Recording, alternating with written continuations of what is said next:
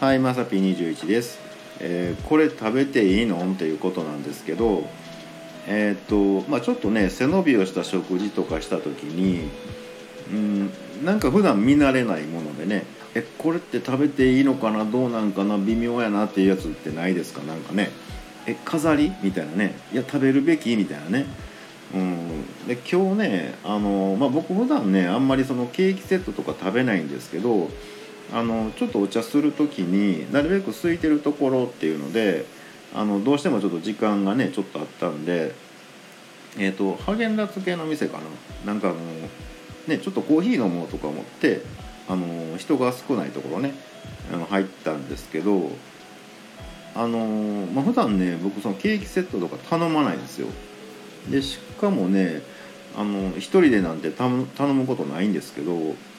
なんかこうメニューがねやっぱりそのケーキメインでドーンってきてて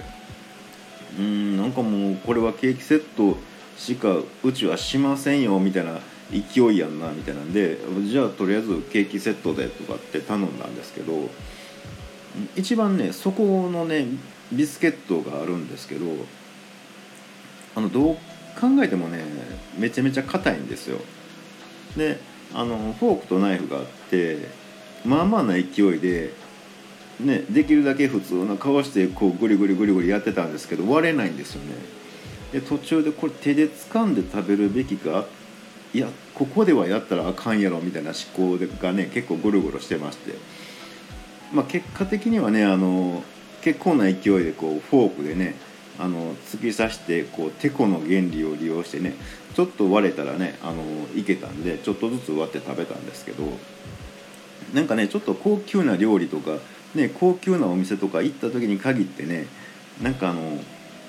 これって飾りですかみたいなのないですか？なんかね今日ね久しぶりにそういうのに出くわしたんでちょっと喋ってみました。